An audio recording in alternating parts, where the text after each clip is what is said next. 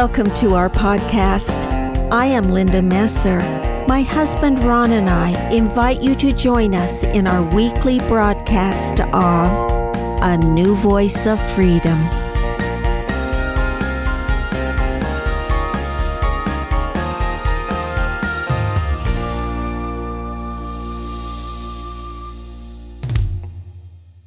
Welcome to season four of A New Voice of Freedom, written by Ronald Keith Messer.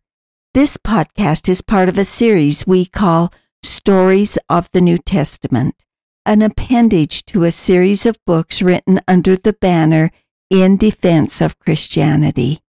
Podcast 133 examines Matthew chapter 6, 1 through 4, part 1, The Sign of Jonah. The first principle of the gospel is faith in the Lord Jesus Christ. I think one could spend a lifetime and never come to the bottom of faith. Perhaps most of us are familiar with the following scriptures and have even been envious of the faith of others. Not found so great faith in Israel. Matthew 8:10. Thy faith hath made thee whole. Matthew 9:22. According to your faith be it unto you. Matthew 9:29 faith as a grain of mustard seed. Matthew 17:20. If ye have faith and doubt not. Matthew 21:21. Works? Nay, but by the law of faith. Romans 3:27. Justified by faith. Romans 3:28. It is of faith that it might be by grace. Romans 4:16 stand fast in the faith. 1 Corinthians 16:13. We walk by faith, not by sight. 2 Corinthians 5 7. Ye are all the children of God by faith in Christ. Galatians 3:26. By grace are ye saved through faith. Ephesians 2 8. Christ may dwell in your heart by faith Ephesians 3:17, taking the shield of faith, Ephesians 6:16.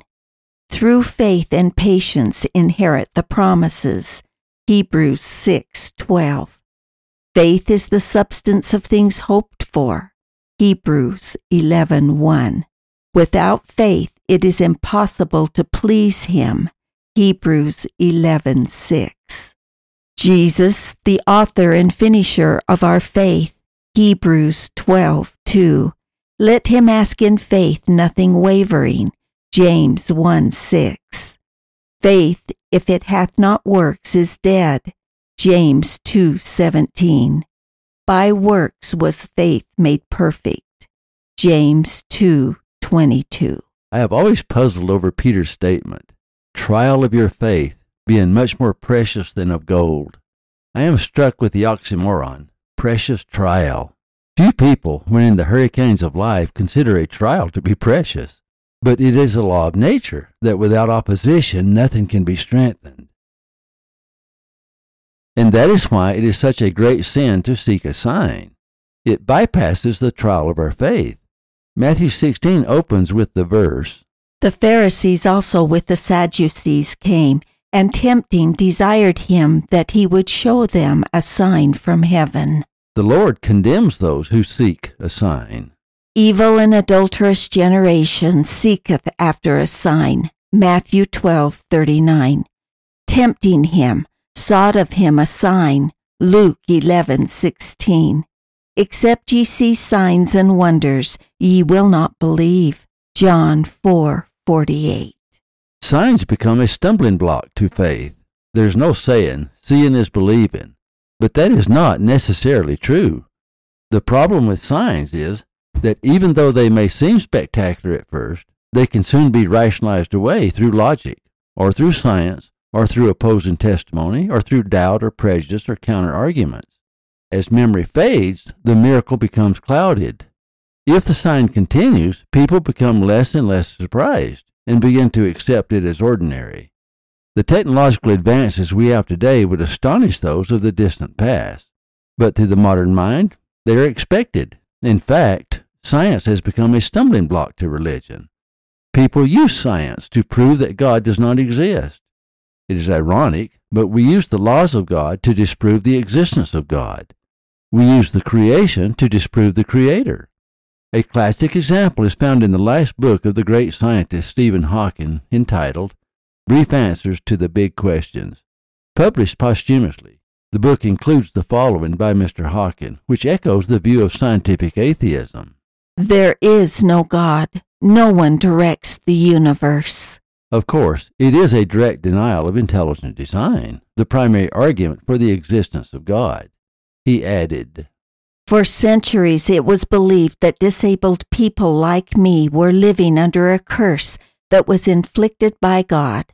I prefer to think that everything can be explained another way by the laws of nature.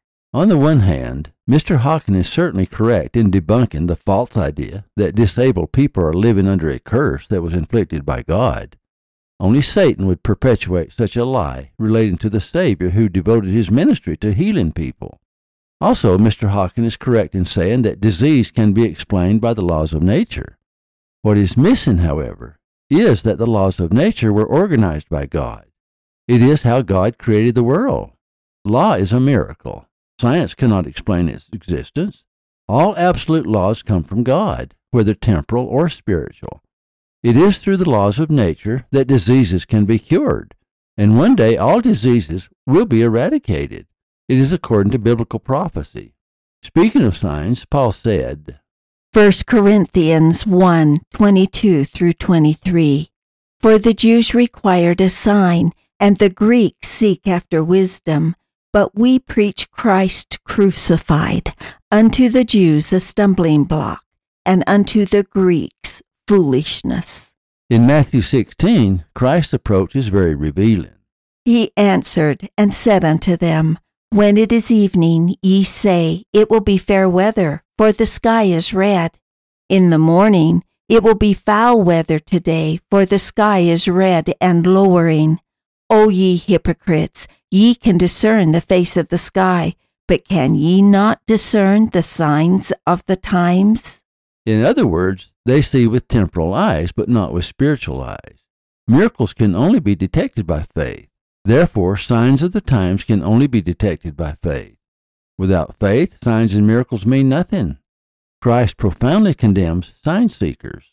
A wicked and adulterous generation seeketh after a sign, and there shall no sign be given unto it, but the sign of the prophet Jonas. And he left them and departed. All Bible readers are familiar with the story of Jonah.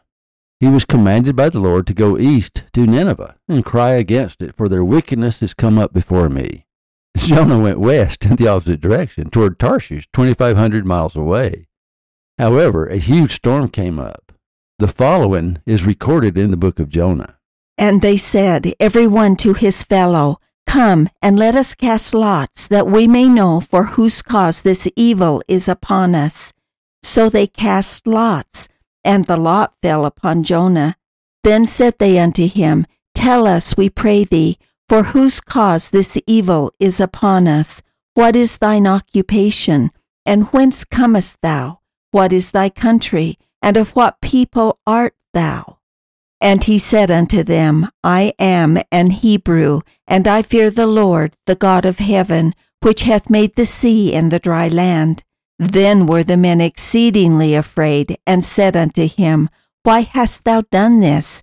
For the men knew that he fled from the presence of the Lord, because he had told them. Then said they unto him, What shall we do unto thee, that the sea may be calm unto us? For the sea wrought and was tempestuous.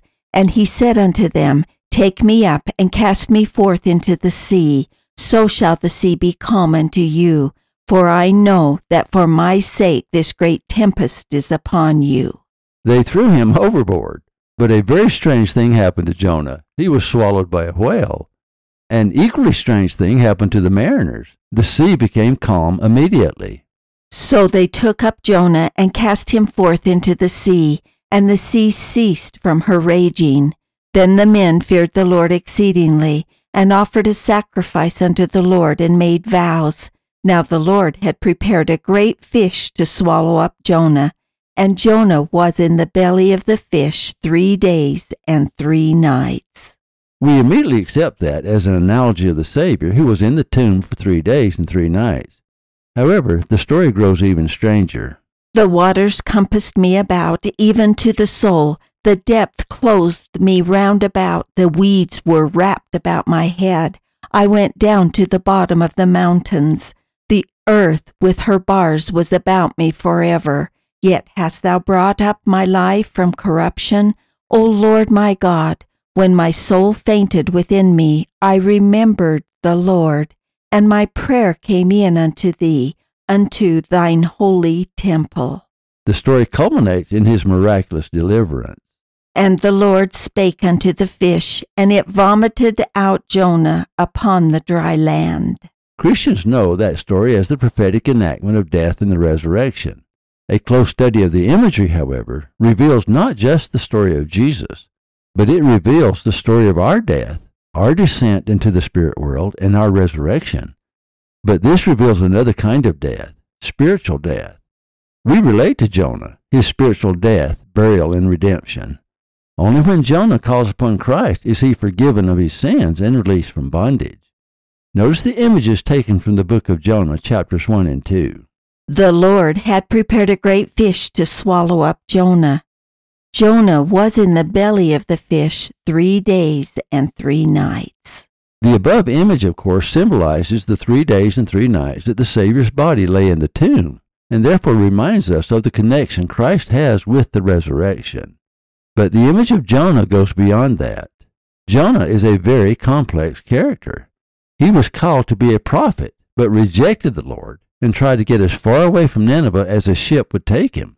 He was running away from the Lord. That is not prophet like behavior.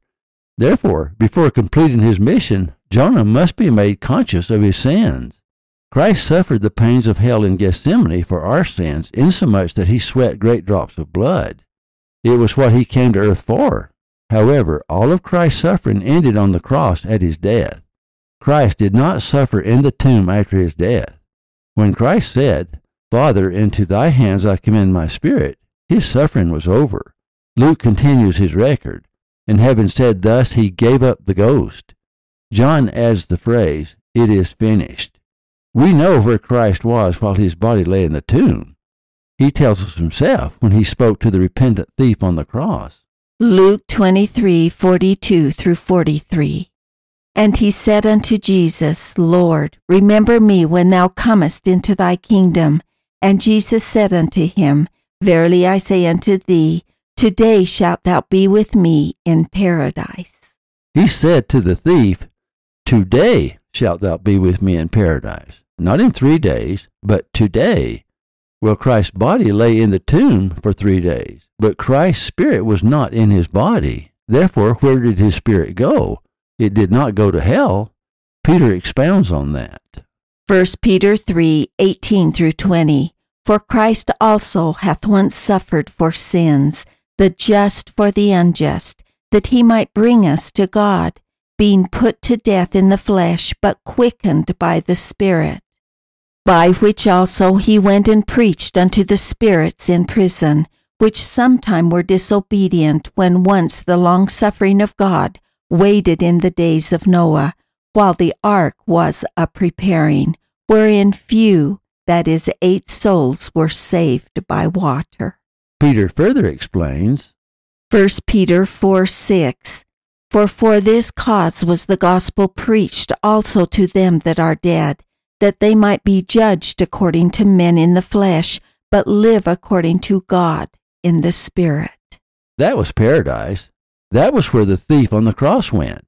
He didn't go to heaven. He wasn't resurrected. He went to paradise where he was taught the gospel by the Savior, along with the other spirits of the dead. Jonah is a mortal man. This is the story of Jonah's repentance, not Christ. Jonah doesn't go to paradise or the spirit world. He is held captive for three days in the belly of the whale. Listen carefully to his first-hand account. While in the belly of the fish, Jonah suffers the torments of hell. Then Jonah prayed unto the Lord his God out of the fish's belly. Out of the belly of hell cried I, and thou hearest my voice. For thou hast cast me into the deep, in the midst of the seas, and the floods compassed me about. All thy billows and thy waves passed over me. Then said I, I am cast out of thy sight, yet I will look again toward thy holy temple. Jonah is suffering the pains of hell, but he is still alive. When he said, I am cast out of thy sight, he means that he is suffering a spiritual death. In other words, he is cut off from the presence of God. He's not physically dead, he is spiritually dead. He can no longer look toward the holy temple. He understands partially what Christ went through in the Garden of Gethsemane when for our sins he suffered the pains of hell. It is not until Jonah calls upon Christ that he is delivered from hell. He discovered firsthand what it is like to be subject to the law of justice without the law of mercy. But because he calls upon Christ, he received hope. Yet I will look again toward thy holy temple, he said. The temple is a magnificent image of redemption. Let me refresh your memory of the vision of John in the book of Revelation. Revelation 21 21 through 27. And the twelve gates were twelve pearls. Every several gate was of one pearl. And the street of the city was pure gold as it were transparent glass. And I saw no temple therein, for the Lord God Almighty and the Lamb are the temples of it. And the city had no need of the sun, neither of the moon, to shine in it, for the glory of God did lighten it, and the Lamb is of the light thereof. And the nations of them which are saved shall walk in the light of it, and the kings of the earth do bring their glory and honor into it. And the gates of it shall not be shut at all by day, for there shall be no night there. And they shall bring the glory and honor of the nations into it. And there shall in no wise enter into it anything that defileth, neither whatsoever worketh abomination, or maketh a lie, but they which are written in the Lamb's book of life. Jonah comes out of the belly of the whale a new man in Christ and fulfills his mission. In the beautiful poetic imagery of the Old Testament, Jonah repeats the message with added information. In the first part of the images below, Jonah suffers as one that defileth, that worketh abomination, or maketh a lie, as one not written in the Lamb's book of life. In the second part, however, Jonah feels the redemption of Christ as he calls upon him in mighty prayer. The waters compassed me about, even to the soul. The depth closed me round about, the weeds were wrapped about my head. I went to the bottoms of the mountains. The earth with her bars was about me forever.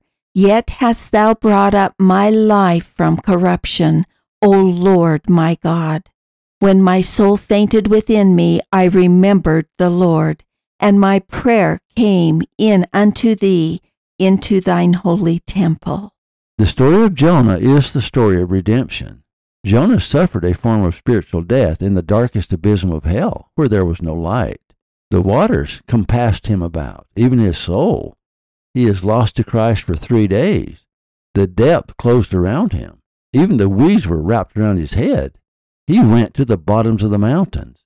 He was in spirit prison, for he said, The earth with her bars was about me. Then he experiences a spiritual resurrection. Yet hast thou brought up my life from corruption. However, that didn't happen until after he called upon Christ. O Lord my God, yet hast thou brought up my life from corruption, O Lord my God. In other words, not only will Jonah overcome physical death through the resurrection of Christ, but he will also overcome spiritual death through the redeeming blood of Christ. When he said that his soul fainted within him, he is talking of spiritual death, where he is cut off from God. But then he remembered the Savior. He said, I remembered the Lord, and my prayer came in unto thee, into thine holy temple. That is the message of Jonah to all of us. The story of Jonah is about the redemption of man on two levels a physical redemption, meaning the resurrection of the body, and a spiritual redemption, meaning the redemption of the soul being delivered from hell. Jonah represents each of us in life's journey. He brings the story of Jesus to life. After such a harrowing experience, Jonah is saved. They that observe lying vanities forsake their own mercy. But I will sacrifice unto thee with the voice of thanksgiving. I will pay that that I have vowed.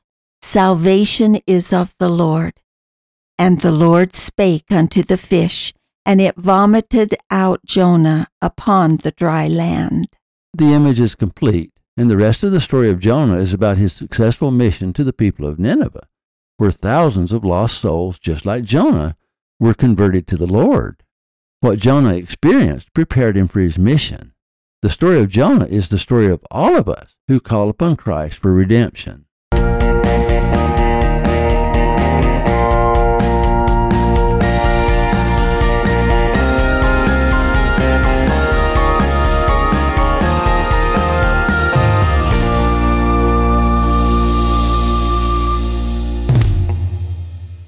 Thank you for listening. Watch for our next podcast.